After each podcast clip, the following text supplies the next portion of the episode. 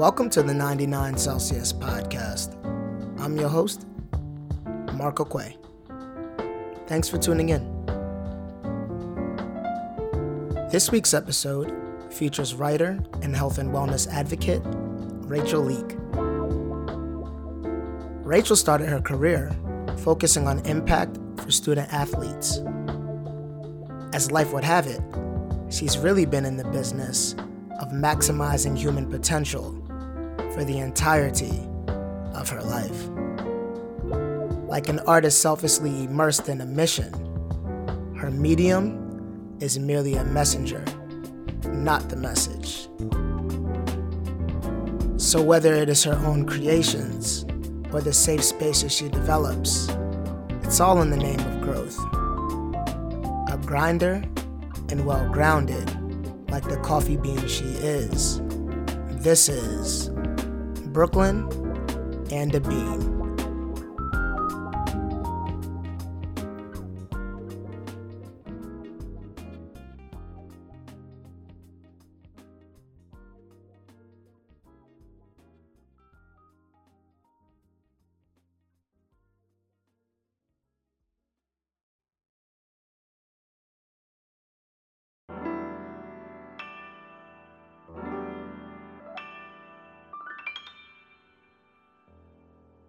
Reason the season of healing is so appealing to some reveals much of what they believe in.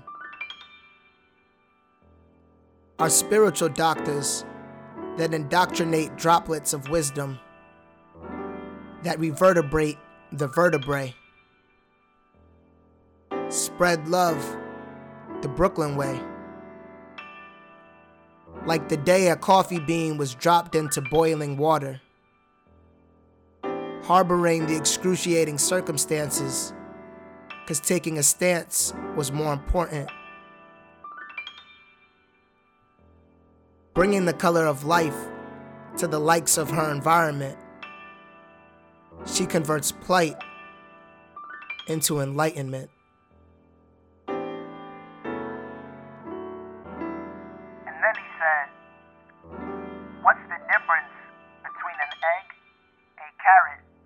And a coffee bean? In boiling water, the soft interior of the egg is hardened. The hard exterior of the carrot is softened. But the coffee bean, the coffee bean changes the color of the water. The environment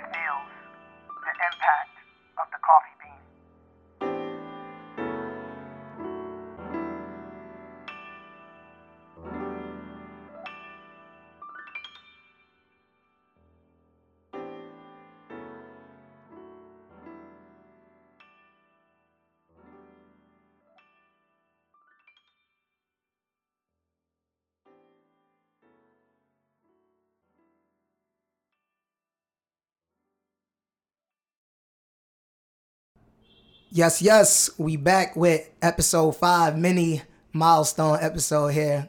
It's gonna be real dope. I actually have, uh, if you tuned in to episode zero, we definitely bring in a uh, a very big, impactful, influential figure to the show today that was involved with episode zero. So it's gonna be real cool for that full circle moment. I can't wait to continue to put these on and uh, bring people on that have been impactful along the way onto these episodes. So with no further ado, Rachel Leak, what's going on? Hey, I'm gonna clap myself up. Clap myself up. Welcome to the 99 Celsius podcast. Yes. Thank you for having me. Welcome to my home. How about that? Hey, it's a trade off right there. Thank you for having me. Yes. By the way, we in New York City right now in Harlem, uptown. Yes. So um, you know, y'all gonna hear some of that detail from New York City. The windows are open, the sun's peeking through. it is. It's damn near spring, so this is this is basically summertime New York. basically the first sign of warm weather. It Yep. gets kind of crazy back outside. That's real. so. And uh, I mean, this is I'm sure this weather is no comparison to where you just came back from. Ah, yes. So why don't you tell the people where where, where are you coming back from? You got the You just lobbed it up. I'm gonna slam it in. I just came back from Brazil. Uh, my boyfriend and I, my boyfriend and I, we um, spent about two weeks out in Brazil. We went to Bahia, uh, Rio de Janeiro, and Sao Paulo. And I mean, the entire experience was really, really great. Um, the people of Brazil really know how to party. It was Carnival when we were down there. And so, in addition to just the hospitality that they genuinely have and what we heard, you know, all the good things that we heard about going down there during Carnival, they're just even more nicer. So it was a really great time. A lot of food, a lot of dancing, um, a lot of music, a lot of cultural immersion. So, I mean, we really had a really good time. I was looking at your stories, just living.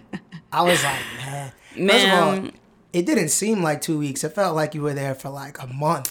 really? So when I reached out to you and I was like, yo, are you are you back? Are you still there? Are you back? What's going on? because I felt like you were there forever. Yeah, we did a little bit of bouncing around. We Sao Paulo was really like our kind of base almost, if you want to think about it that way. We flew in there from New York, and um, going into Bahia, we spent about okay, we spent about three days in Sao Paulo. Flew to Bahia for about another three four days. Um, that was really our favorite spot. The carnival there was um, amazing. Uh, just beautiful people. It's really like Labor Day here on Eastern Parkway, except without the costumes. But there's still the big bands, the a lot of music, the live performances. All of those things are really going down out there. Um, the beach.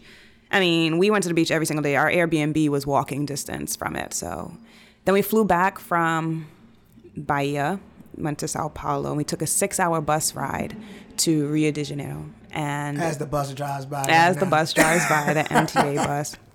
It was beautiful because being able to see Brazil going through like the countryside or um, just the parts you don't really see being in the larger cities. Um, so there was this valley point where I mean you could see for miles and miles and miles, and all of it was just rolling hills and you know mountains off to the side. So it was a it was like really nice to kind of like peel back Yeah. on um, the cityscape and really get the more uh, mountainous sides and the greenery because you know that's what I live for. I love that. Mm. So was that your favorite part? It was um, definitely Bahia's beach. Um, it was beautiful. There, there was like a lighthouse down the shore, so it just very picturesque. The whole country very picturesque. The people, um, everything. So yeah, but definitely being able to you know be next to my bay. We were going um, just everywhere from one plane to another, and then I think that was one big thing we noticed when we came back here like our communication is just so much different um, just from spending 11 days together in a space where sometimes we're the only people speak people people speaking english um, and then figuring out like okay how do we find wi-fi? What do we do here? Like all right i'm gonna listen to you you're gonna listen to me. And like seeing how all of that plays out Yeah. um, back here in new york was just uh, i think the absolute icing on the top That's of dope. the yeah it was Well, you have that post vacation glow for sure. thank you it's a tan a little bit of in, you were sunburn glowing. I was like, man, she she Yeah. living right now, yeah. which is awesome. Life Uh, is and I really did see. I made some friends too. I saw that in the little Airbnb. A- yeah a, little we click. we you know it's crazy and now that is another testament to like the brazilian people um, just their friendliness we were out one night um, in sao paulo um, we went to batman's alley and that's kind of like this alleyway where uh, there's a lot of graffiti art and it's just so beautiful but we came out of that we went to this bar again there's drinks free flowing everywhere and I think somebody bumped into Phil or something like that, and like mildly, mildly like jostled his arm. But they were like so apologetic, and they're like, "Oh, after this, we're going back to my house. We're going to go party." I'm like, "All right." So they're like, "You got to come with us." So we jumped in the cab with them and we rode off, you know. And then in another place when we were in Bahia. Um, we were having dinner. We, I think we asked somebody for like the time, uh, and they were just like, you know, we're going to the beach tomorrow. Come join us. So we, you know, it, it really the people were just so friendly, and you know, and, and every time they picked us up or whatever. So it was we, we made friends very very easily. Um, That's awesome. I got to make my way there for sure. you do, Yeah. you do. So welcome back. Thank you. Yeah. Oh great. well, I want to give context as I always do. This one is a real special one to me. This episode, as I mentioned, mini milestone, episode five, Women's History Month. Ironically, um, and we've been cool for a minute, and I'll talk Yeah. about how we got cool. But I feel like even for us, last year, right around this time, Women's History Month, I feel like we hit a new level yeah, as far as friendship.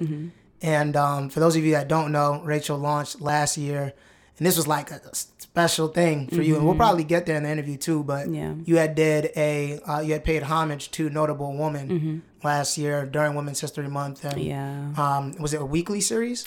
Yeah, so each it was four women, so it was four weeks in the month, uh, four women, and each week I paid homage to about three of their most iconic images.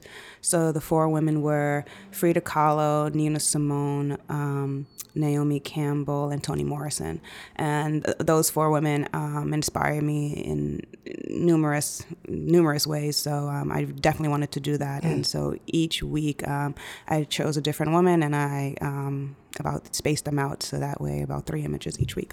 Dope. Yeah. And I remember seeing that and and again, we'll touch on your journey, but Mm-hmm. that for me was something that I had never witnessed, you know, from you, Mm-hmm. right? Like, you know, a lot of uh, of our conversations didn't at that point didn't really touch on the creative realm. Mm-hmm. And seeing that the photography and the the modeling and Mm-hmm. And I'm seeing styled by and you know creative directed by and everything is your name and I'm like yo this is so dope And see, I didn't know that. I didn't know that you had never seen that side of me before. But I mean, it makes complete sense. Yes, yeah, it does. I- it does. Like if anything, like we had conversations and glimpses, Mm-hmm. but to see it just felt like this rollout out of nowhere. yeah. And I Mm-hmm. remember it really captured my attention. I was like, wow, like, this work is fire. Um, Thank you. so I remember calling you up immediately, like, yo, what is like what is this? What's this? going on? You know, and, and we had a conversation about it, and then we Yeah. Mm-hmm. talked, you know, just about life in general, and you know how you were navigating towards that more creative side Mm-hmm. of yourself, and how you discovered it, and we, you know, we had we had a good conversation. So Yeah. that I feel like it's just it's so fitting, and I'm glad that we're getting to do this on an important episode to me. I mean, five weeks is a lot to be doing something. You know what I mean? Like Mm-hmm. Yeah, that's you know that's more than a month, and Yeah. I'm proud that just have the opportunity to continue to do it. And, Yeah.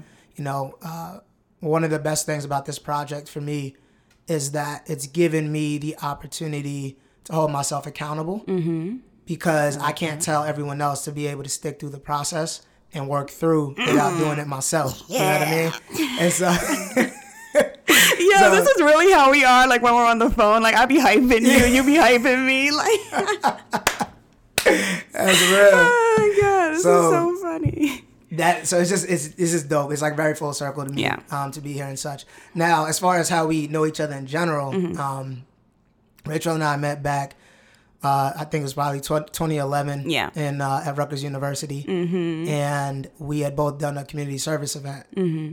and it was something with, with students involved. I don't even really remember the details of it, Mm-hmm. but I think that was you. No, yeah, you're right. We before you recruited me to do something for Meet, we did something together, but we didn't know each other, I believe, or something like that. oh, you know what? Because the, the date auction, did you do it before? Oh, I did the date auction. You did do it? I did the date. I Okay, did right. do So, it. so it was the I date did. Mm-hmm. auction right before, and but like you know, we knew each other. Uh huh. I don't know. They were like really close in proximity. I feel like the date auction came first, Mm-hmm. Yeah. and then right after was that community service event. Mm-hmm. Anyway, needless to say, I thought you were like you know a junior or something. you were just holding it down on that panel, Hey. and I remember we talked after, and you're like, "Oh no, I'm a freshman." Mm-hmm. I was like, "What? You're a freshman?" I think I was only like a year older than you. Yeah. But um, that was cool. It was like, "Oh wow," you know. And from that day. Because I hold weight. Talk to you. Even at 18, I held that shit down.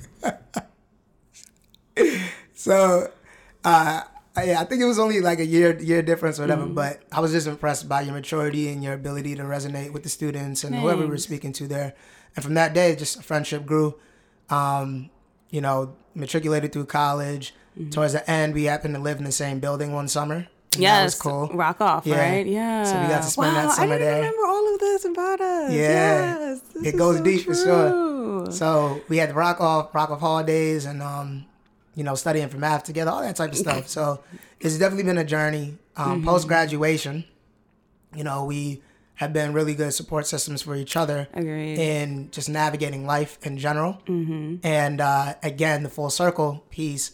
What makes this really incredibly dope to me is that you're actually the reason why this podcast is titled 99 Celsius. I mean, you came up with it. You just spit it to me in such a way that it resonated, and it just had to spit it right back to you when, Yeah. when time came. So yeah, Yeah, nah, it was it it was crazy. Mm-hmm. Um, I remember that day distinctly, just catching up on the phone. For anyone that hasn't heard uh, episode zero, I'll just do like a quick synopsis of it. Um, basically, Rachel and I um, were having a conversation one day on the phone, and she brought up a conversation that we had two years before that mm-hmm. about where she was in life at that moment. Mm-hmm. She was in grad school, navigating a place, um, and I talked to her about like at that time, like you know why she was frustrated, mm-hmm. and I had asked her, like, "How do you know when water is boiling?" And she was like, I, I mean, it bubbles. I was like, all right, well, what about before it bubbles? 20 degrees, 30 degrees before that. She's like, you don't know. And I'm like, exactly. And, uh, and it wasn't until two years later, we have a conversation on the phone. And we are actually talking about creative projects, but not about a podcast at all. We're just talking about what are you, what are you cooking up? What are you working on? Mm, yeah, uh, yeah, You know, what am I doing? And I don't even know if I got to the point of mentioning a podcast to you. I think that I was talking about some other things, the retreat and some other stuff Yeah. and you were like, "Yo, you know, I was thinking about you and, and what you told me about boiling water the other day mm-hmm. because I was frustrated and I and I thought about it and it pulled me out of that rut." Mm-hmm. And you recited the conversation to me, and then it clicked, and I was mm-hmm. like, "Oh my goodness, that's the name! Yeah. like that's the concept." And then the name came right after, and I was like, "Oh, that's that's what I want to br- want to bring to people." Um, so yeah, it's it's it's so fitting. I'm glad that you're here. Thank you for for being on this episode. Yeah. And it's gonna be amazing. We have these kind of conversations all the time All already. All the time. Yeah. And um, so it's gonna be cool to, to record it. Mm-hmm. Just be a little marker in history, and we'll be able to go back yeah. however many years afterwards and see where we were at. Yeah, I mean, this is such full circle conversation. I mean, uh, Phil and I were talking about again the Women's History Month thing that we did, which is exactly a month. I mean, a year ago, and he was like, "Where were we um, a year ago? You know, mentally, physically, uh, all these spiritually. We didn't even have this apartment yet. You know what I'm saying? So." even in less than a year time i've moved to a physical new space and um, you know we've traveled so much more we've done all these different things and it's just like you don't know where you're going to be so just keep going you know just one step yeah that's real. full circle it really is Full full, circle. circle. conversation man Cool. so for the other full circle, Mm-hmm. we're gonna go all the way back to the beginning of your story and your time, how things started off. yeah I do know that you are born and raised in Brooklyn, Mm-hmm. New York. correct I keep bringing Brooklyn people on here, which is crazy. stand up Y'all got a monopoly on my podcast right now. Mhm. yeah Um, but I'm excited to to start the journey to talk about what you were doing as a as a kid and what was Mm-hmm. important to you. If you can recall some of the earliest things in your life, yeah you know, what was life for what was life like for you growing up in Brooklyn?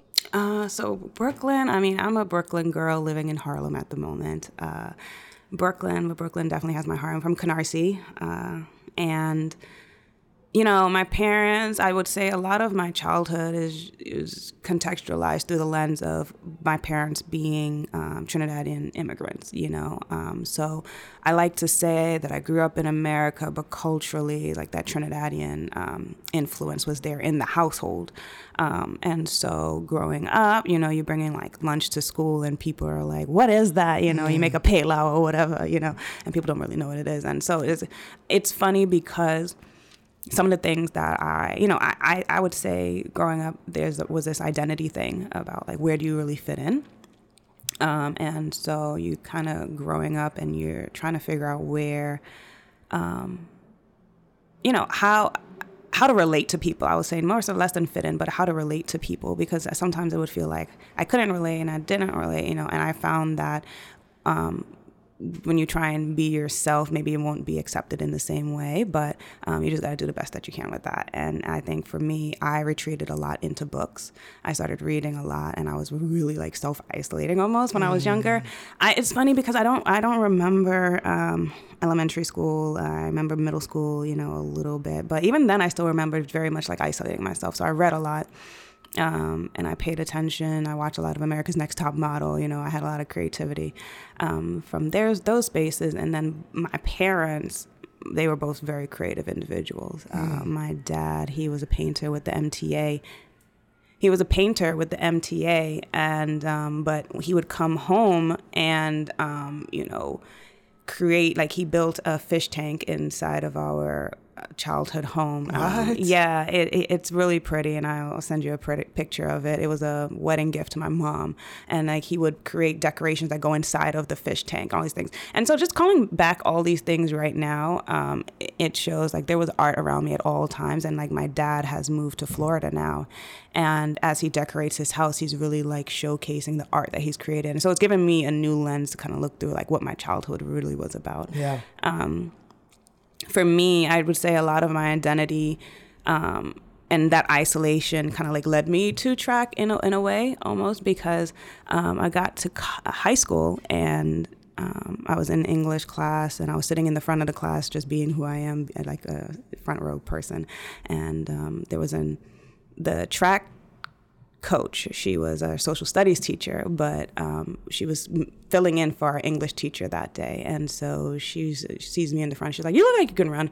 Come, come run. You know, and come to the Oh, basement like at the end of the school. Yeah, basically. And that's how I got into track. Um, you know, she just saw per- she just saw me physically and was just like, "You look like you know what you're doing." And um, I saw that as a way to like um, not be home. You know, it kind of gave me like a isolation, independence kind of that I really was craving. And so I took to that and started running track. Um, my life, there was there's certain points in my life where I literally can see where that pivot foot came in and t- changed my trajectory 110%. Like I don't know. I well, you know, I I know for a fact if I did not run track in high school, my life would look very very differently. Um, track has been a discipline, uh, guidance, uh, you know, a parent. Um, it's been immediate friendships, a lot of things, a lot of confidence came from me running track to um, body, body positivity at a young age where it's like, okay, these stretch marks, they mean that my muscles are growing because I'm getting better at this sport and it doesn't, you know, have the negative con- connotation that maybe high school girls might attribute to them, you know? So it was truly a new lens that I kind of like really looked through my life. And I, um, to this day, still thank my high school uh, coaches for seeing that in me. And I started out my um, track journey being the worst on my team, you know, for my age, um, my grade, whatever.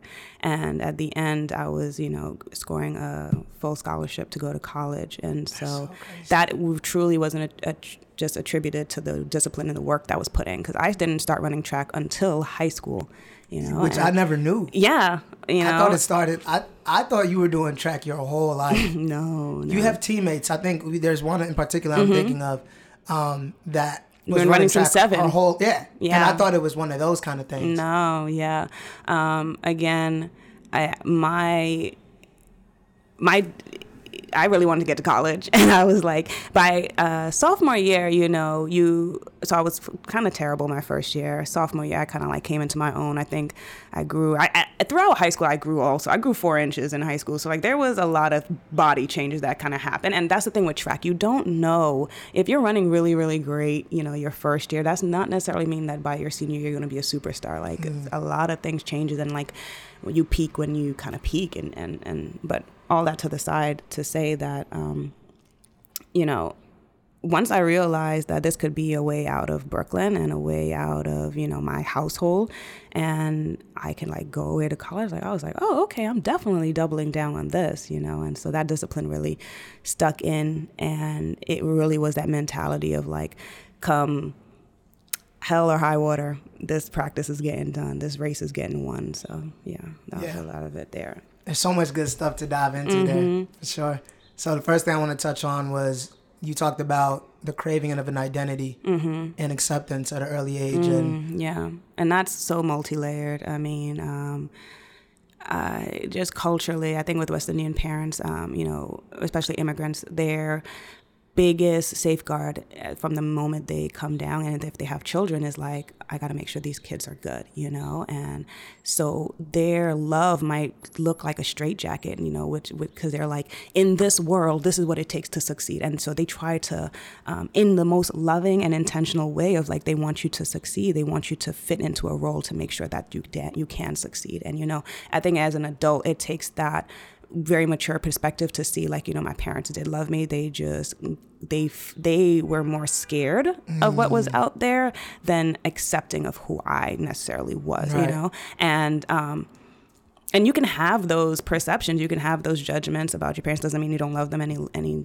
less you know um, but you just have to be able to see them for what they were. So um, maybe not at home you felt the most accepted in your identity and, and for what creative parts and inputs you kind of like brought into the world but um, yeah and you sometimes kind of have to figure it out on your own. I felt like that's kind of what my story has really been. I crafted a lot portion of what my identity means to and what was valuable about me based on my education, but based on academia, yeah. based on um, you know the fact that I have longer hair. And when I was younger, as a young black girl, I had it permed, and you know what? Every time my aunt saw me, they said, "Oh my God, you're so pretty," and I was like, "Hmm, maybe this is how I get recognition," you know. So it's like all these little markers that are happening, and um, you know, I'm still kind of working through the, what they all mean and what I'm taking with me, what I'm leaving. Um, but as a 28 year old woman right now, I'm craft. My identity right now is really rooted in like you're worthy,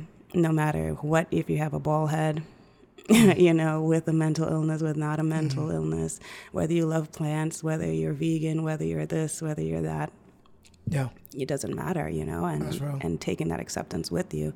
Um, but I would say when I was younger, that wasn't readily accessible necessarily in my household. But yeah, so with that being a place of struggle for you mm-hmm. then, and and it sounds like it sounds like you actually had somewhat of an understanding of what your identity was because you use the term straitjacket, mm-hmm. you use the term um, or the idea mm-hmm. of knowing what you wanted with someone else saying no this is the path that you have to go mm-hmm. on yeah. so i'm just curious to know what what things stuck out to you that you felt were a part of your identity mm-hmm. that you really wanted to hold on to mm-hmm.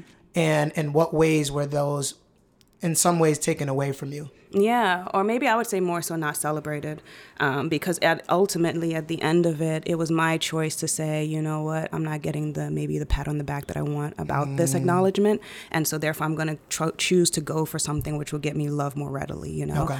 Um, so one of those things I remember being very young, and I always wanted to be a, a interior designer. I always loved to. It, do you remember um, Trading Places? I think with Ty Pennington or one of them, like um, he him and a people neighbors would trade their houses or spaces and they had to like redesign them with the interior designers and i thought that was so cool and i was like oh man they use the color so well and do these things and they, you know, I, I, I think one of my parents or maybe somebody just in our community was just like, yeah, yeah, yeah, you know, color, blah, blah, blah, blah. You're, you know, what about a lawyer? What about a doctor? Kind of thing, you know? So um, it's kind of like, hmm, if I become a lawyer or say I want to be a lawyer, you know, I'll get acknowledged favorably.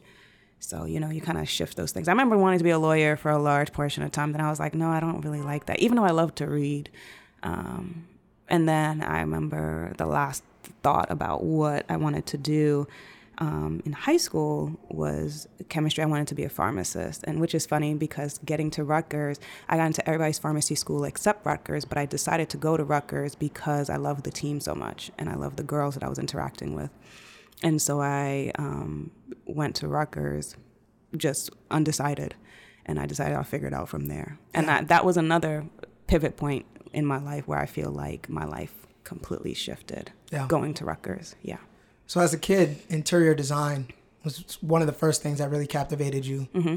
You were super interested in it, mm-hmm. um, and it felt like you may have not gotten the support, acknowledgement, pat on the back yeah. in that space in the way that you really maybe we're craving. Mm-hmm. Um, but it's interesting to me because you you had implied earlier mm-hmm. that your father had some it sounded like some design yeah. capability interest etc skill man skill right yeah um what was that like you know seeing that mm-hmm. in some ways you were taking after some of the mm-hmm. interests that he had maybe that some of of seeing those things in your life rubbed off on you and mm-hmm.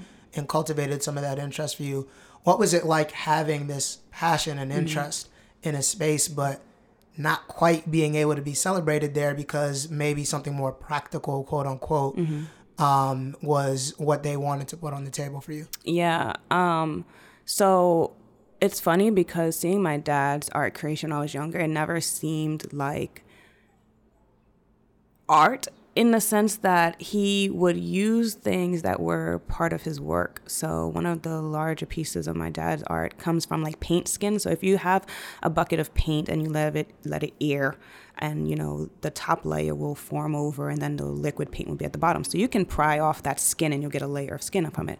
So he made a larger painting. Um, with paint skins and so it I don't know. And then the paint brushes, like he painted for a living. So I've always seen my dad in paint. He was very handy. Um, and a lot of the things that he used were um, like sustainable, meaning that he would use like the shavings from a drill and create the braids of a man's hair, or like wow. he would do um, collages, so cut stuff from magazines. So, in the sense of like what I think growing up, seeing it as like my dad is just like the decorations he would make from for the, um, fish tank, he would take like those colorful Hi-C juice cartons and just cut them. Like he would use the razor to take the logo off of it and then cut it out and stuff. So it was all very sustainable, reusable stuff. So I think at my young age, it was just like, oh, dad is here doing dad stuff. It didn't seem like what art looked like to me when I was like having a palette and a paintbrush and stuff like that. Right. Um, but now, obviously, I do have the capabilities to see it for what it is. Um, and I think my own mindset, um, seeing that my dad never pursued it largely outside of just um, what he was doing at home, it didn't seem like it was a thing that he was he because he creates art just for himself, you mm-hmm. know. Um, but what, what, was there? Did they look at you and be like, "Wow, you really like this"? Like, did mm-hmm. they? Do you think that ever clicked for them, or they identified that this was an you something you had an affinity towards? No, I don't think. Yeah, no, I don't think so. I, I never pursued it in the sense of like drawing sketches in my own book. I was just something that I like to see online, and I was like, I can, I do enjoy this, you know, and I would look through magazines and stuff. But um, it was me more so like, oh, no, I don't know, I don't know, maybe this isn't it, you know. And sometimes doubts fall into your head, and you're like, yeah, maybe it's not it, and then you yeah. just kind of write it off. Yeah. Yeah. So a lot of this is like middle school time. Yeah. Okay. Definitely. And then you say you get to high school, mm-hmm. and you inadvertently find track. Find track, man. Yeah. So tell me about that time. Uh, track was yeah. High school was good. High school was fun. Uh, I don't know. I grew up in the heart of Crown Heights, Medgar Evers, um, on Crown and no, on Carroll and Nostrand, and just being West Indian, West Indian inside of like the West Indian epicenter of Crown Heights. It was so affirming. You know, all of my friends, close friends, they were West Indian. The principal was West Indian. The assistant principal, everybody really um, was West Indian. So it felt really affirming to be there. And that's when I kind of like became aware of my blackness. I would say in a large way because you know you're black just being on the block you see people that are black but really what the cultural context of it is and like how Labor Day, um, there's this whole parade that's happening on Eastern Parkway celebrating us and like seeing it more than just like the community gathering, but like the celebration of um, self. So high school was cool. Um, and I started running track to not have to go home afterwards. So it was, it, it just, it was a good time. Um, it taught me discipline. It definitely taught me that whatever you put into something, you're going to get out of it. And um, definitely began began like my wellness journey when understanding how physical health does boost mental health because I remember experiencing clarity when I was running and working out continuously versus when I chose to stop or like I took a break from it. So that did was track become too. a part of the identity for you at that time? Like, were you like, "Oh, this is me"? Oh yeah, I was like, I'm a machine. Like, I wake up, I breathe, I eat, I go to school, and I run track. Like that, especially when I realized that outcomes that can come from it. Like we started traveling, we go to Penn Relays. I think that was like our closest meet um, nearby, and then we would also travel farther away. We would go down to, you know, um, I don't even know, like Boston or somewhere else. And like as a high schooler, um, you would experience these things. I remember went to like Iowa or something, and it's like there's such a large world out there, and I definitely saw track as a vehicle and I saw it also as like not just to travel the world, but um, to get you to where you wanted to be. Mm. So especially with college, I was like, oh, I'm gonna ride this right across the stage right. to collect my diploma, kind right. of thing. So that was really track was everything to me. So, question, um, and not to diminish in any way Mm-hmm. your your interest and passion towards track, but what I hear is that with the design component early in life, that felt like something that really spoke to you from like a you want to do this, create, Mm-hmm. work in this space potentially. And it sounds like track was something that you enjoyed, that you saw would provide opportunity. Would you Mm-hmm. say that that's accurate? Yeah, 100%. Yeah. So, But that doesn't change that track was also fun. Like the I wouldn't say that track ever became non-fun. Okay. So it was still fun to you. Yeah. But it was like, all right, this, you saw It was the best of both create. worlds, being able to have fun, enjoy with friends, and then also get to where I need to go. Right. Yeah. So at, at any point did you were you did you start to develop an aspiration to pursue track? Um, like on like a you know, a Olympic. professional level, Olympic. Yeah.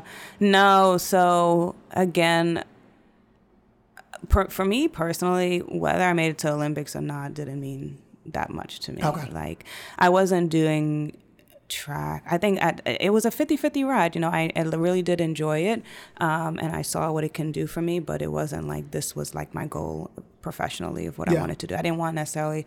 I, I, my legacy. I didn't hedge my legacy on wanting to be a track star. Right. Um, so yeah, it was part of my identity, but it wasn't my whole identity. Okay. Like I still have peers who are still gunning it, and I'm still like, let's go, let's do it, you know. And their legacy, you know, a large part of it, you know, is their track and how they use that to kind of like create for their community and all these different things. And it's a beautiful, beautiful thing, but that's not necessarily where I wanted my direction to be. Right. Mm-hmm.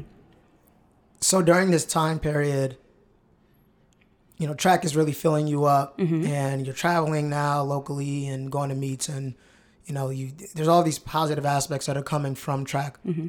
Out of curiosity, where where are you uh, creatively at this point? Like, are you still finding ways to infuse that into your day to day, or did track kind of take over? Um, so I mean in high school. So yeah, I wouldn't at that point I definitely did craft my identity largely in academia. So my academics I was that I again was very much academics and track and field. So I didn't do too much artsy. I did have an art class my senior year and I did enjoy it. And looking back how art has always kind of like immersed its way in through a side door. It's more so me seeking it out through a side door. Um, but no, it was definitely academics and track. Like Let I me ask you something Mm-hmm. real quick. Why do you think that is? Seeking it out through a side door.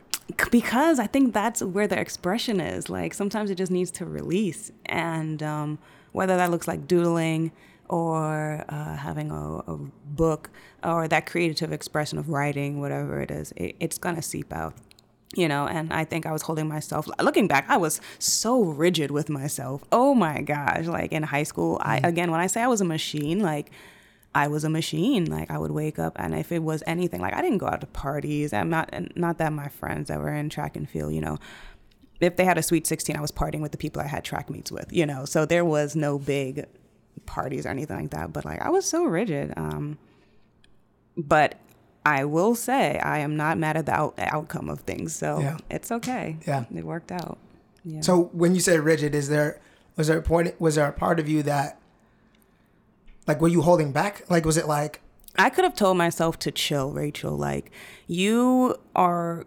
I, it was almost so rigid that it's like y- you're holding on to something so tight because you feel like if you even relax just a little bit of your grip, it's gonna slip through your hands. And it's like and this meaning the, what are you holding on the to? scholarship, the college, the everything. So in high school, I was holding on and I was getting like 98. And again, this is not like I'm not being like, oh, I did so well and you know whatever. But I'm just saying like I was very hard on myself. I felt like I. Um, like I was strict on my bedtime and all these different things. I was disciplined.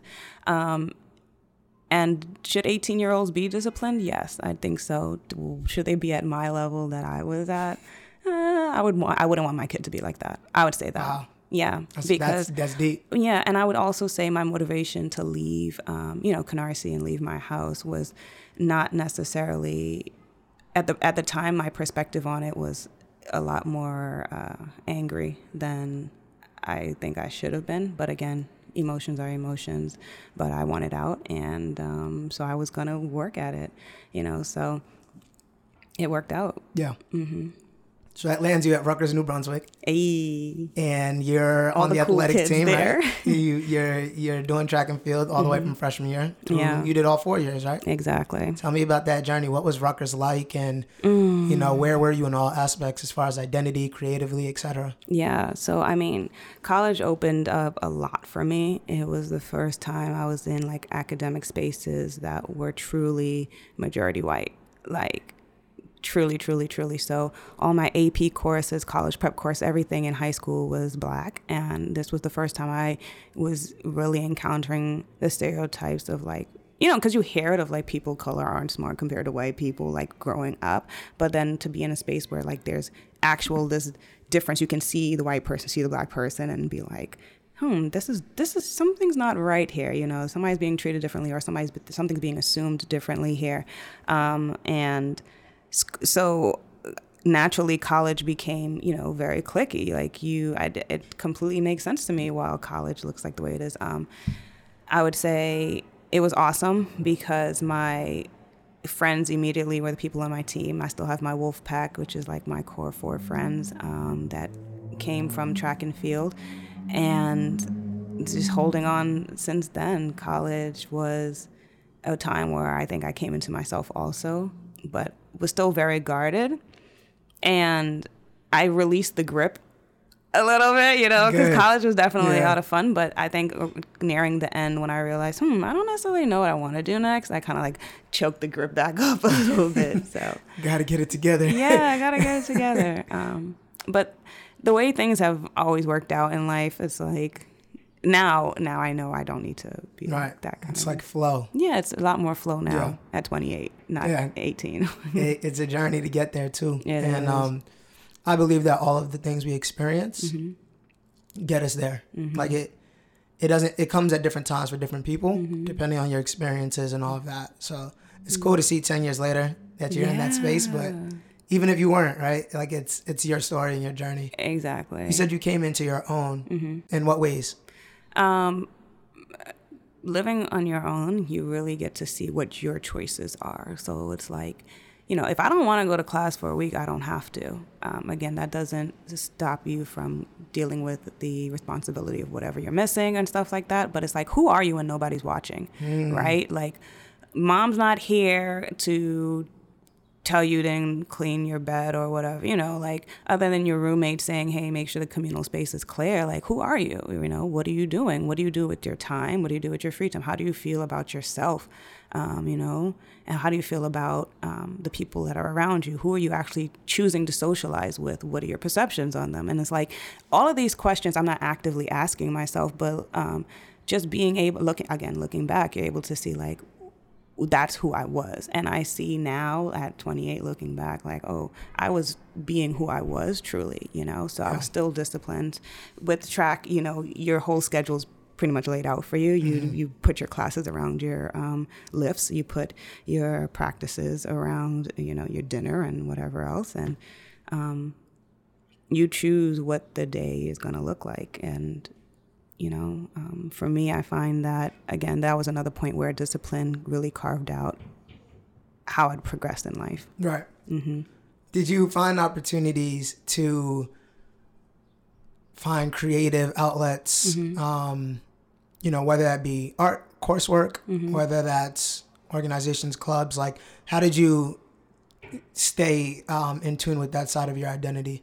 um let's see i think i wouldn't i was never really involved with clubs or anything on campus um i would always say i would truly just say it kind of came from journaling writing um So that was still going on when you were in school.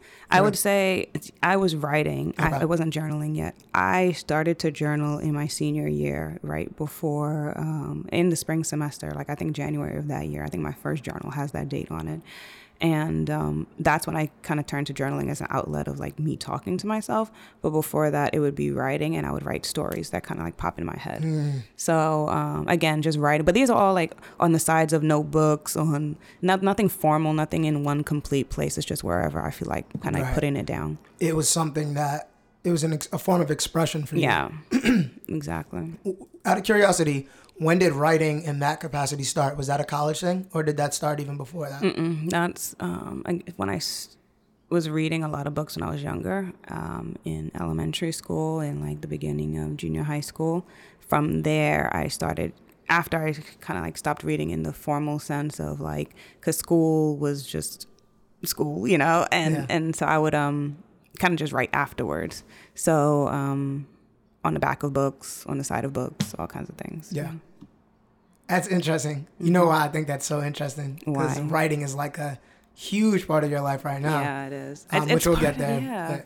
that's interesting to me. It is. And it's funny because I've been re- reckoning with like, in what capacity does writing work for me? And maybe we'll go into more of this uh, a little bit later, but um, I'm kind of like have a theory on what works for me now. Oh, good. Yeah. I, I can't wait. Okay. Yeah. So uh, take me through the rest of, you know, just the kind of the last pieces of college. Mm-hmm. You're on the team, you're enjoying it. Um, I think I remember at one point there's an aspiration to connect your journey in athleticism Mm-hmm. to the student journey in athletics and helping guide them through and such. So, what were you thinking as far as what you wanted to do when you graduated, what the trajectory was going to look like, the kind of things you wanted to work on and such, and then what happened at graduation and after? Right. So I would say I'm, this is like two months before graduation happens. And I have all my credits, everything's set. And I'm just like, I got my gown. And I'm like, I don't know what I'm doing next. You know, I've been applying to jobs, but there's nothing, there's no like passion or fine fire burning behind me. And Kate Hickey, who is um, the SWA Senior Women Administrator at you know, Rutgers at the time, she was our sports supervisor. So means that she comes to like our practice and comes to like meets and stuff like that. So I've I'm familiar with her presence. I go to her and I say, you know, I don't know what I'm doing next. And but I do like track. I like sport. I like being surrounded by it. I just don't know what's really next. And she's like, okay, well, you know, there's this whole vein of like industry called sport administration, which you can be in college athletics, you can be in professional sport, you can help organize it, manage it, administer it, whatever you need to do. And she basically puts me on, she tells me about her graduate program, which was at UNC Chapel Hill, um, connects me with like an I think Professor Osborne, who was down there, and basically says, "Hey, you learn about this." And so I end up taking a gap year after graduating Rutgers. I graduate with honors. It's all good. And I come back to New York. I start working. Man, I was working like five, four, four or five jobs like in that point. Yeah, I was walling. I didn't know what I was doing, but I knew. So I had one foot in because I knew I wanted to do athletics. So at this point, I'm studying to take my GRE um, to go to grad school. I have one foot in college athletics because I'm interning with sport marketing at St. John's. I'm working at Harlem's Children's Zone. I'm bartending and um, waitressing at Applebee's. Wow. Yeah, like I because I was trying to figure out like do I want to stay in college sport? Do I want to, you know, Harlem Children's Zone was recreational sports. So I was like, okay, let's see what this is about. I do love children. I love younger people, this. And then bartending, waitressing was because like it was just like extra pocket money. I was like, why not? Like, I'm going to do this, especially because I wanted to go to UNC. And I was like, if I got to move to North Carolina, I need money. So more, Right. mo- more money anyway. I'm gonna pause you there real quick. Mm-hmm.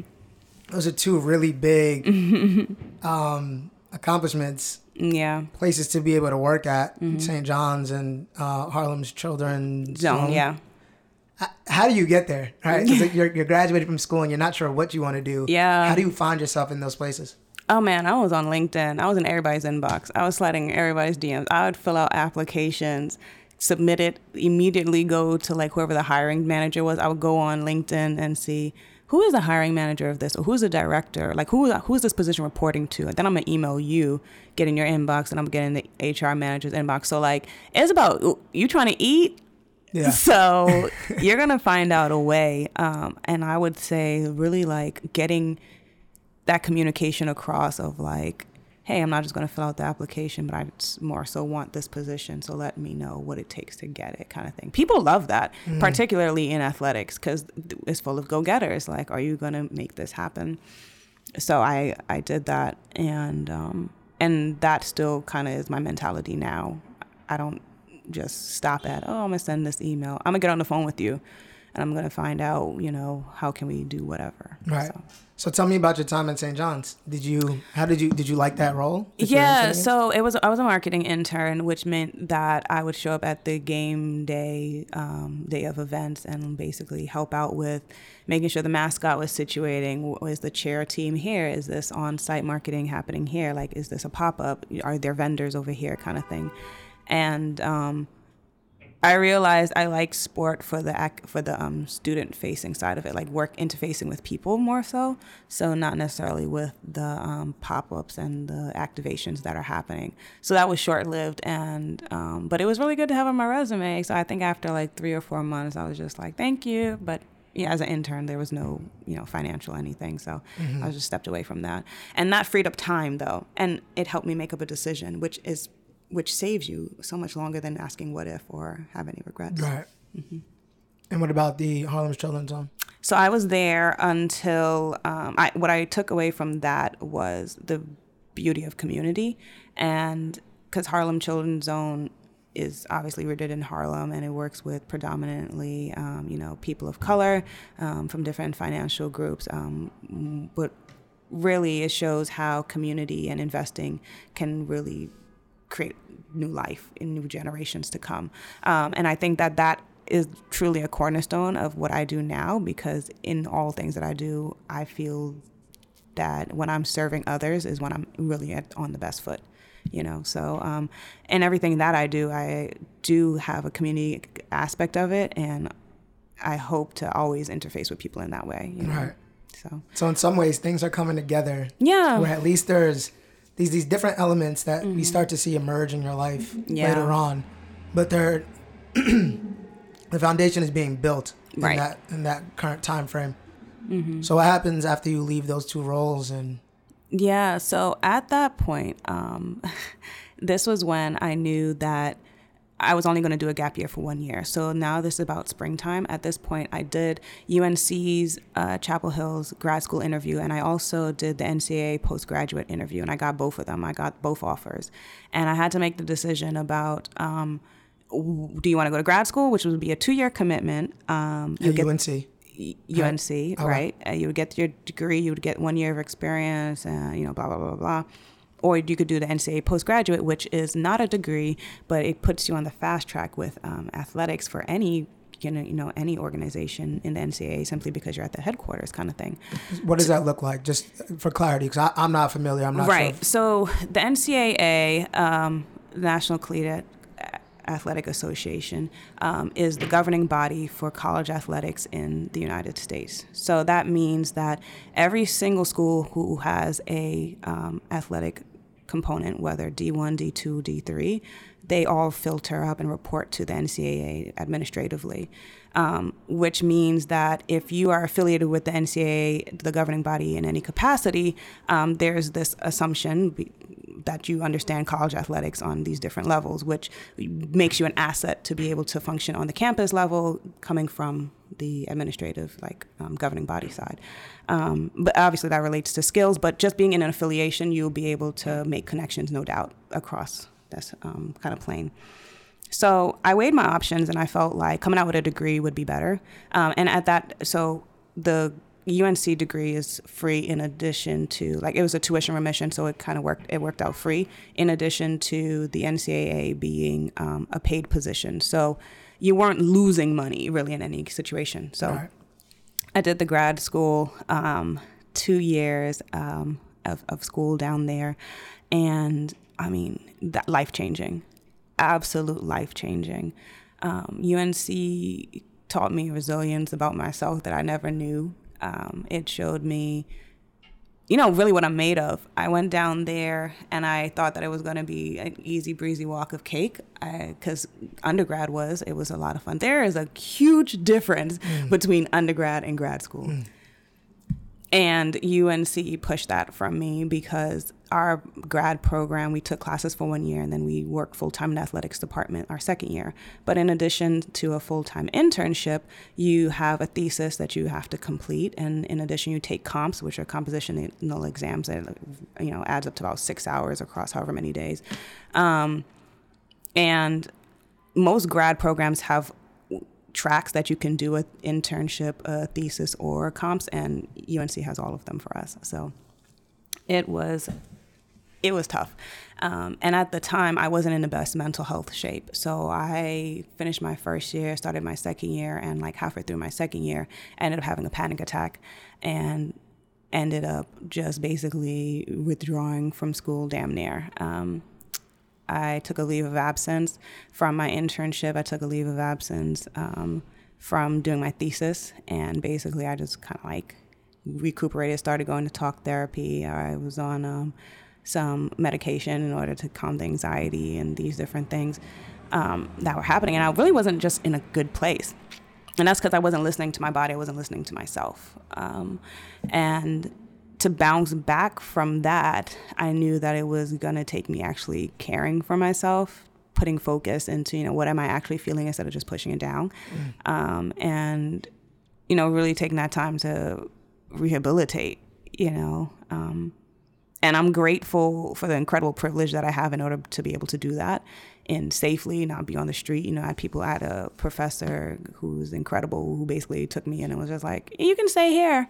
And I still have that incredible relationship with her. Um, when I ended up graduating later that year, my family stayed with her, you know, at her house. So shout out to Dr. Weight. mm.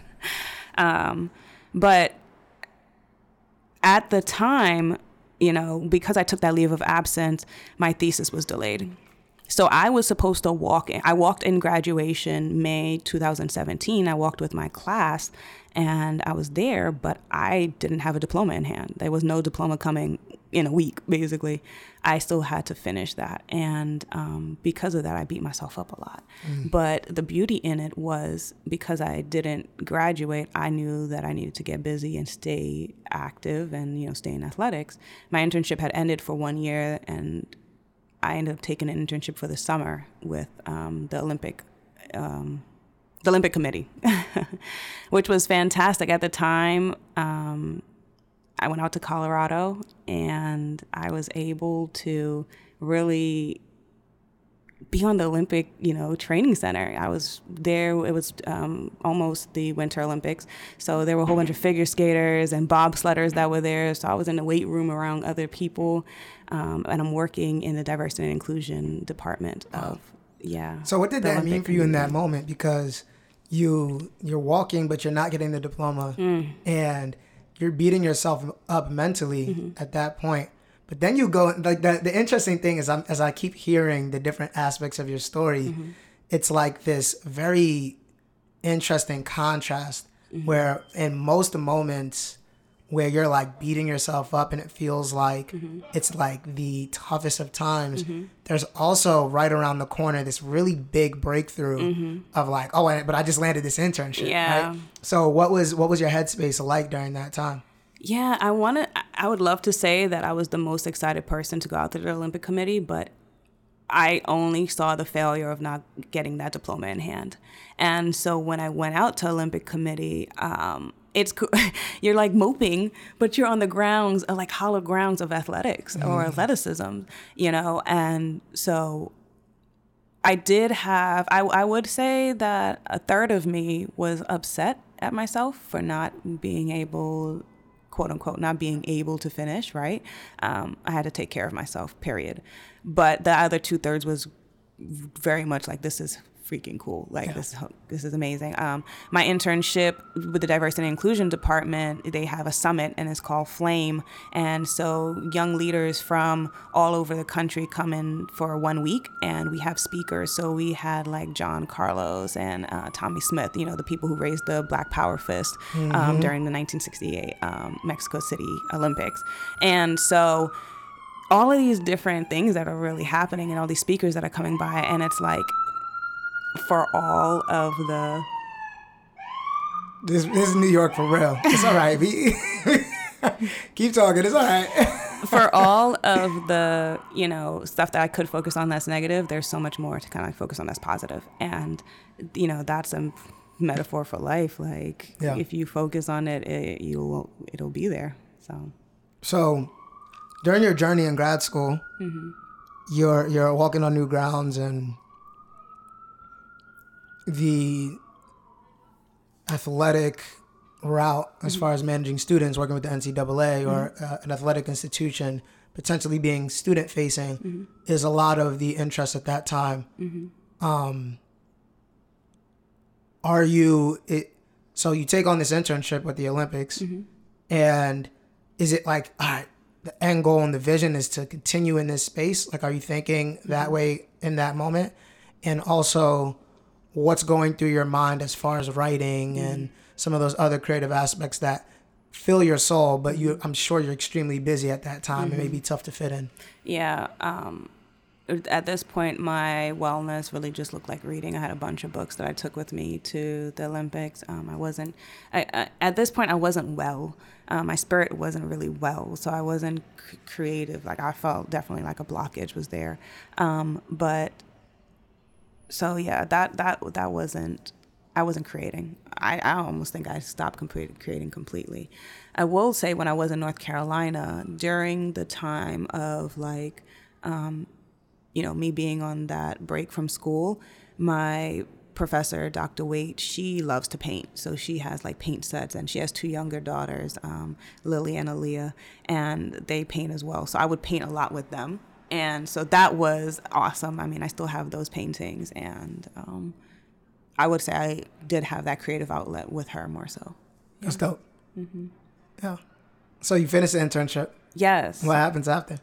So I finished that internship and I come back to North Carolina and I have this thesis to finish. So um, I go into like grind mode and I'm like, hmm, how am I? So now being back in school, I still have to pay for the credit. Even if I'm not physically in a classroom, you have to pay for the credit of your thesis.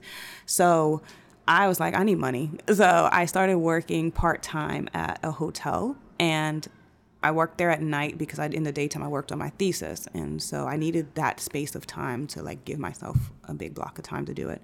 Um, and I started working, and I work and I work and I work and I work at the hotel. The hotel opens. It was a new hotel, so for a large part of it, I wasn't even in the physical space.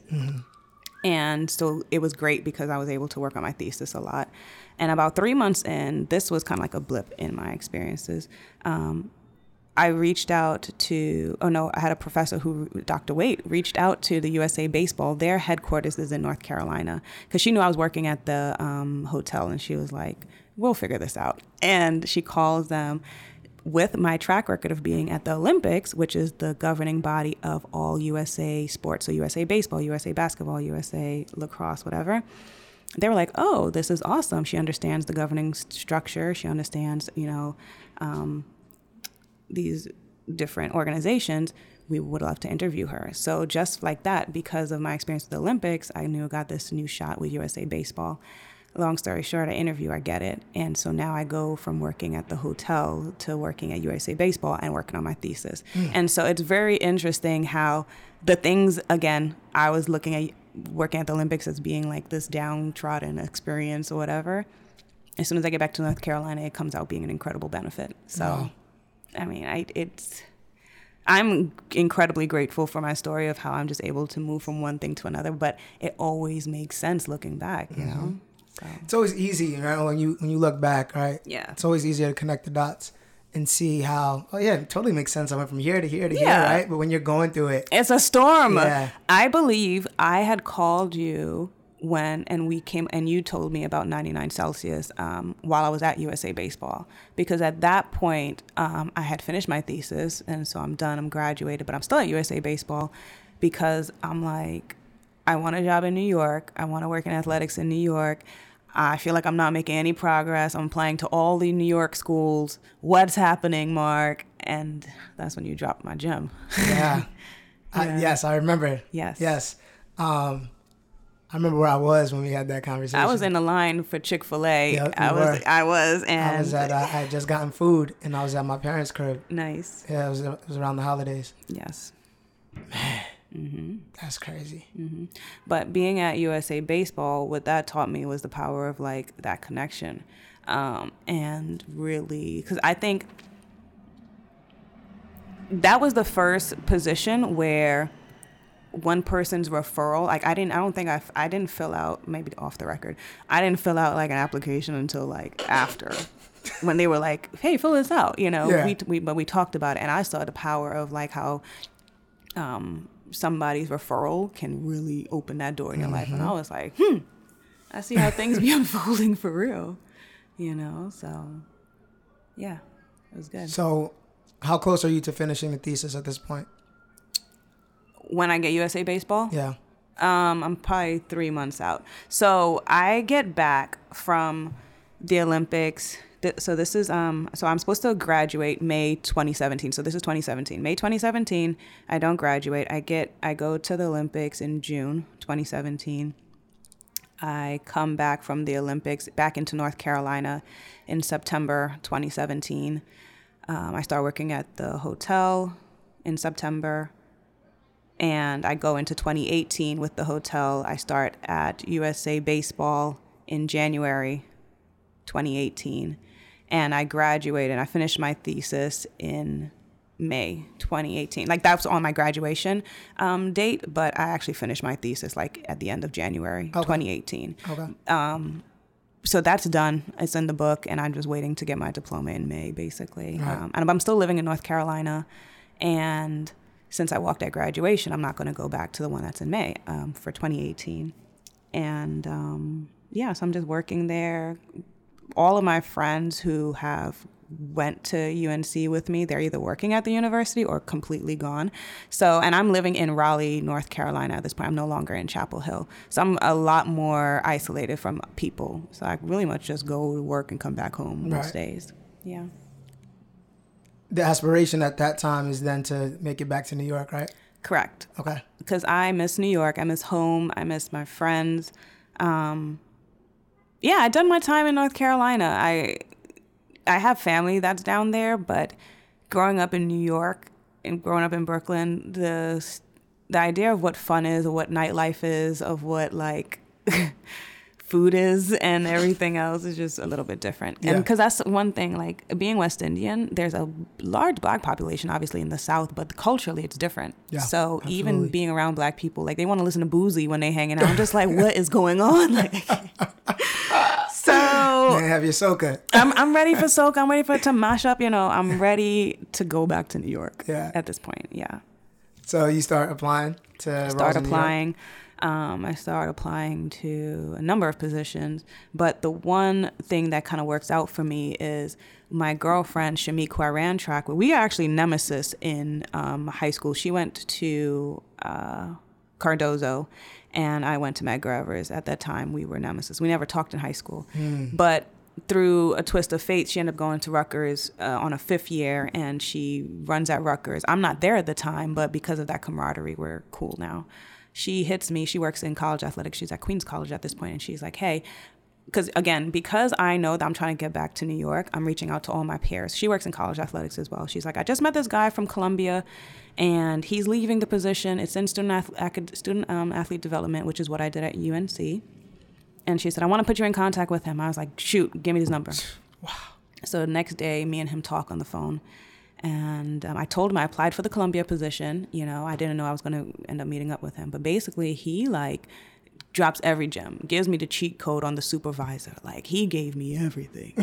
and I, you know, I, you know, I wasn't chopped meat. Like I came with my resume stacked. Like I've been at some heavy hitters. I was Right. at St. John's. I was at UNC. I was at the Olympics. I was at USA Baseball.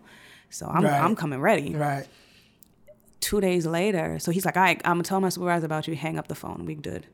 Um, two days later, I get a um, email from the supervisor, and she's like, "Hi, we'd like to set up a phone interview with you." And in two days after that, we do the phone interview. Like everything is just like rolling. Right. I killed a phone interview. She's like, "Hi, we want to set up the um, in person." So they fly me up to New York. Mind you, all of this is happening because of Shamik's mouth telling me I want to connect with you with this guy, you know? But I mean, being in the right space when you prepared. Yeah. from there, go up there, crush the interview, and I get the job. So now I'm back in New York, and um, man, it feels good. Mm-hmm. I was ha- I was so excited to get back to New York, and they wanted me to start pretty quickly. So it was cool because I moved right back into my mom's house. I was just like, all right, I'm taking over the space. I was like, I'm ready to go. I was I drove up. I packed. I think I packed up my my apartment in like a week. Packed my car and I drove up 95. Wow. Me and Rehonda. My car's name is Rehonda. Um, we drove up 95 and we was back in Canarsie. Amazing. Yeah, it was beautiful. So you loving New York when you're Love- back? Or oh yeah, loving New York. I'm missing. Does that home. last the whole time, or is there a point where it's like I don't love it as anymore? you know what? It hit was when I came back home and I think it snowed last year and I was like, I'm I I have to shovel again. Like, you know, when you live in a What is this? When you yeah, when you live in an apartment complex, it's very much handled for you. Came back home, my mom was like, "Here." okay. Um, but no, it was cool. It's cool because now I'm coming back as an adult. You know, I left when I was really like 18, came back Mm-hmm. for one year at 24, and then now I'm an adult and like we doing a we hanging out. We got brunch. right, right. you know, That's Um, true. There is that whole. Yeah, there is a new level that. you unlock. You know, you you know, there's a dating scene now. You're really trying to figure things out. And so I was leaning right back into the city. I was not intimidated at all. I was like, I know what I left and I know what's back there in North Carolina. I don't necessarily want that. So Yeah. yeah, so life is good. And at this point, um, my friend Mark, another Mark, I have two very close friends named Mark, and they're both very awesome men. Um, my friend Mark, he reaches out to me and he's like, you know, um, he was crushing it. He created a podcast. He did like a few things. He created this um, this kind of community with his girlfriend as well. And basically, I was like, I don't, I don't know what you are reading or what podcast you're listening to, but I want it. And um, basically, he was like, you know, I just did this um, kind of professional, personal development kind of thing. And so he signs me up for it. And like in my first month coming um, back to New York, I do it. So are you, are you you're at Columbia at this point, right? I'm at Columbia. I started already, and one month in, I was just like, "All right, I'm gonna do this." And so it completely like shifted my perspective on like what's possible, what my wants are, what my needs are, how I communicate with people, you know, and like really how I'm showing up in the world.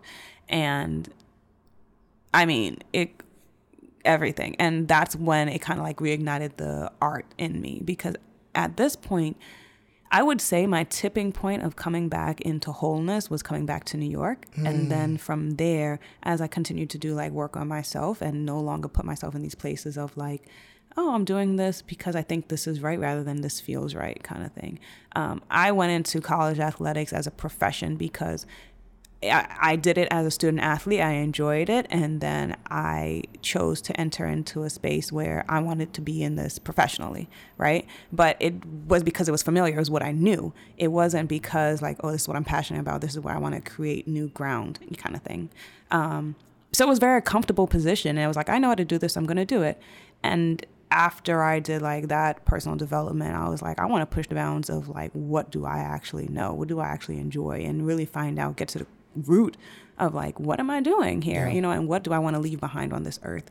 Um, and the biggest way that I know I can impact or influence or really just inspire others is to really be myself and express myself. And that expression can look like writing, it can look like, um, you know, my um, video stuff that we put out, just talking to others, you know, just really engaging. And I was so moved after that. I, it really kickstarted how I really express myself now. Yeah. So one, you do this program, Mm-hmm. and it helps you realize that you want to step back into the things that you truly love. Mm-hmm. But how did you identify exactly what they were? I had to find out. Like there was definitely a point where I was like, I don't even know what I like to do. And Right. so from there I kind of went back to, all right, who am I? who do I really look up to? Who do my what do I always enjoyed? I've always pretty much enjoyed writing. I knew I can dig into that and I'll get something out of it. I also enjoyed modeling. You know, when I was younger, I did Barbizon. My mom put me in. What's Barbizon? Barbizon is I don't know, man. It's like the '90s. Like it was just. It was a model agency, but also it kind of had they held classes and stuff. So I went to it because my mom pretty much thought that I was like a lot of a tomboy, and so they taught you how to kind of like etiquette and different things. Hmm. You, but it was model training because you learn how to crosswalk, you learn how to like really do kind of different things, makeup, and so I enjoyed it a lot. yeah. But at the time, I just didn't. f- I felt like it would have been a burden on my family in order to kind of pursue that. So I kind of took myself out of that, and I was like, mm, I'm gonna make the decision without even talking to my mom about it. So you enjoyed it. I did back then enjoy very much it. so, but Yeah, in I- order to, it's almost like martyrdom. Like, yeah, I just felt I felt like my family couldn't afford that, so I was just like, I'm not gonna do this. And I, my mom, I'm like, Do you want to continue? I was like, No. And so I, I did that. Um, again, making decisions that I had no business making at that age, but you live and you learn. And so I, but the beauty is I got to revisit it again Yeah. this time, and and in this moment, I'm enjoying it more than ever. Um, you know, I got my first like free gift from a brand the other day, and I was just like, wow. You know, it's it's crazy how, how who's paying attention, Yeah. and, and you know what when I'm just doing me. So it's beautiful. Sure. Yeah. That's really dope. Mm-hmm. Um, so the process was just a matter of doing reflection Mm-hmm. on who am I, who was I before, Mm-hmm. what kind of things was I into as a child, and then is it taking chances at all? Like, are you are you diving into places that you had never never dove into before and discovering Um, things as well? Right. Yeah. So I would say all of this would be new because I would say that previously what I was doing was very surface and it would be in even creating in a safe way in the sense that like, you know, I don't want to push the bounds because you know, what if I'm not good at this? Then I don't want to feel the letdown of me not being good at it. And now it's like, I'm going to do something with a video. It's going to look a little bit janky. It might be shaky, but you know what? I'm gonna try it kind of thing. Mm-hmm. So even just releasing it to the public in the sense that social media now allows your work, even if like only a few people view it, is like a public thing, you know. And I think allowing yourself to be open to criticism is a step, right? Because you can hold it off and you know hold back. So I think even in ways that we think might not be super duper expressive, they might be the most risk taking ways. So Right. so that's how that's pretty much where I'm at. Yeah. So uh, you, you kind of discover these different areas, and it sounds like writing is probably the one that Mm-hmm. you like. You that's your first love. Yeah, I, I Um, keep going back to it. Yeah. It it allows me to express myself, even so much so that in the middle of like a disagreement my boyfriend and I might have, I find that if I walk away and just like type my th- thoughts into my phone and then read it to him later, it, it you know in a minute it sounds a lot more cohesive than if I try to string it together in my head. Like I feel like I need to see what I'm saying and Mm-hmm. Yeah. it makes sense to Yeah. me. Yeah. I feel that. Mm-hmm. So where where are you right now with you know creating and Mm-hmm. uh, and those aspirations? Yeah, so right now, um, it's weird. There's, I'm writing. I am mostly in the space of wellness and healing, right? So at the moment, um, that's really the energy that I'm kind of giving off, just because I'm being very introspective with myself. So this season of my life is is more so introspection and sharing those discoveries with others, right? And so being vulnerable to what I might perceive as false, but are also but are actually strength, and leaving space for it to be interpreted differently. Um, so in that space, that's what I'm doing with myself, and so I'm sharing it with others in that way. Um, I'm also been paused, but I was writing a book, and you know I'm trying to decide if I want to go back to that because it was feeling inauthentic. Like I at one point, it felt as if like you know I said I'm going to do this, and now I have to finish it, kind of thing. And it's like no, I want to enjoy the process of me doing it. You know, how many times have we created a project and put it down for a while, and then come back and we bat it better at it better than before. Yeah. You know, I want it to be that in that organic way. Um, but yeah, so there's that, and then um, I was, I am still looking at creating, you know, um, a wellness meetup. Under these circumstances, it's uh, a little bit harder, um, but these circumstances meaning coronavirus, but Yeah, yeah. But uh, you know, but it's, it'll come together when it needs to. Yeah. Sure. Mm-hmm. Um, we almost forgot something really big, and I would love to touch on it. What? South Africa. Yeah, so South Africa. So I, that's another pivot point in life. So I was going to South Africa um, in about October in the fall of you know 2019, and everything was working through. I got approved by the agency. Every all the everything was done, and the visa got delayed What were you going for? modeling. Yeah, I was I was gonna go out there for six months uh, modeling, um, and the, when I was applying for the visa, it got like delayed and then denied, and then I had to reappeal it and all these different things. And you know what? It's funny how life works because for so long I thought that that was what I needed to go out there to do, but I realized that even just that courageous step in choosing to do something, it kind of really ignited the influence that I kind of like have here on like my family and stuff like that because my mom's taken the step to like really go after her candle business after seeing like what I went through to really go out to South Africa.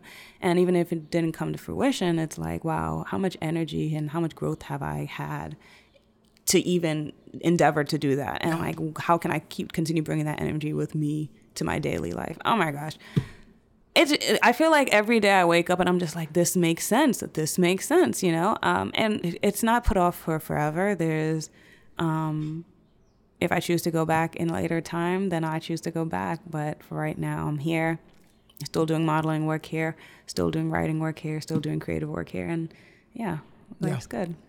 So, as you know, the you're the or, the original Mm-hmm. uh, person that that uh, spoke to me about 99 Celsius and such, and you know the analogy very well and Mm-hmm. what it means. Um, if you were to just look at the way things have been playing out and Mm-hmm. where you are as you're navigating your space and where you want to be, where you are now, and where you'd like to be, Mm-hmm. where do you think you are on that spectrum of that zero to 99 or even Mm-hmm. 100? You know, where do you where do you think you stand right now as far as finding your place and what you want to be working on and your contribution? Right. Um, so right now, this season I find is more about um, connectivity and the relationships that I have. Um, so previously, when I was like at UNC and you know those early twenties, oh my God, those early twenties, it was more so about like what's this career profession kind of stuff happening in my life, and I was, you know, I was very much shunning the relationships in my life and I was kind of like bulldozing towards whatever my career goals were or like professional goals were. And I find that right now it appears that the relationship I'm building, you know, with my boyfriend is a huge thing. Like, you know, we have created our real estate investors, you know, business and we're doing the damn thing. Um, You know, getting tighter with my mom, getting tighter with my dad, getting tighter with my siblings after being away, you know, from let's say 2010 until 2018, you know, so there's about eight years that I wasn't actively close with my family physically, you know, and of course, you can make it up through communication and stuff like that, but I didn't do that. And so right now I'm really kind of like focusing on that. Um, and so I don't know, right now this is just seems like the season right now is is relationships. Okay. So the Yeah. season of relationships and such, and um, as you begin to to think about next steps, Mm-hmm. right? What the next several years, months, whatever Mm-hmm. timeline looks like for you. If you were to envision what a 99 Celsius could look like, Mm-hmm. what being on the brink of whatever the big dream and aspiration Mm-hmm. is, um, holistically speaking, Mm. what does that look like for you? All right. Um, well, every day it bubbles, so I'm gonna be grateful with that.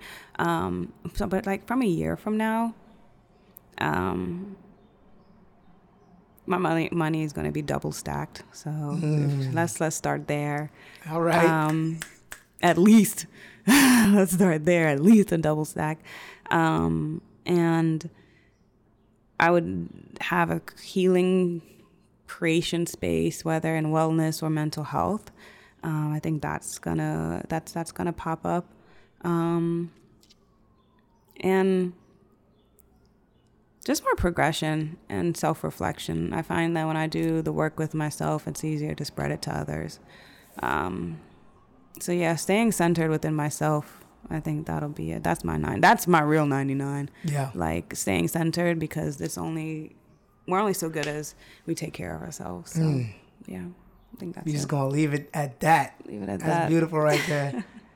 Yo, thank you so much for, for jumping on and, and doing this with me. Welcome. As I mentioned, this is amazing, and um, I'm very appreciative of the friendship we have. I am always. Mm-hmm. supporting everything that I do, and you know, for giving me the idea and just the conversations Mm-hmm. that we always have. Anytime I'm going through it or you're going through it, or anytime that I'm winning or you're winning, Yeah. we're still able to have the same conversations that are Mm-hmm. going to keep us accountable, that are going to help us elevate, be celebrated, Yeah. and do whatever it is that's on our mind and heart to do, and get the encouragement that we need. So, I appreciate you very much. I'm very proud of everything you've been doing, accomplishing, traveling, real estate, all that stuff that you've been saying that you're to do. Yeah. You're doing it, and I it's so cool to see, and it's always an inspiration to me. Yeah. So, It's a good blessing luck to as you continue. You. Mm-hmm. you know, I'm gonna be here for sure.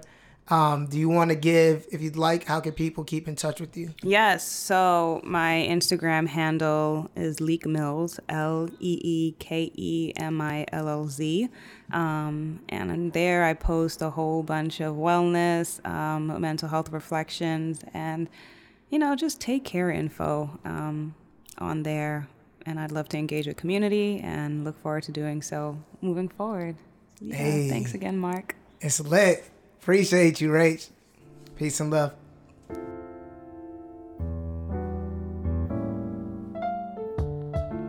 Thank you for tuning in to this week's episode of 99 Celsius. Again, I'm your host, Marco Quay. For updates on the pod, follow us on Instagram at 99 Celsius, all spelled out. New episodes air each and every Monday. Don't forget to subscribe, rate, and share the pod with others. Until next time.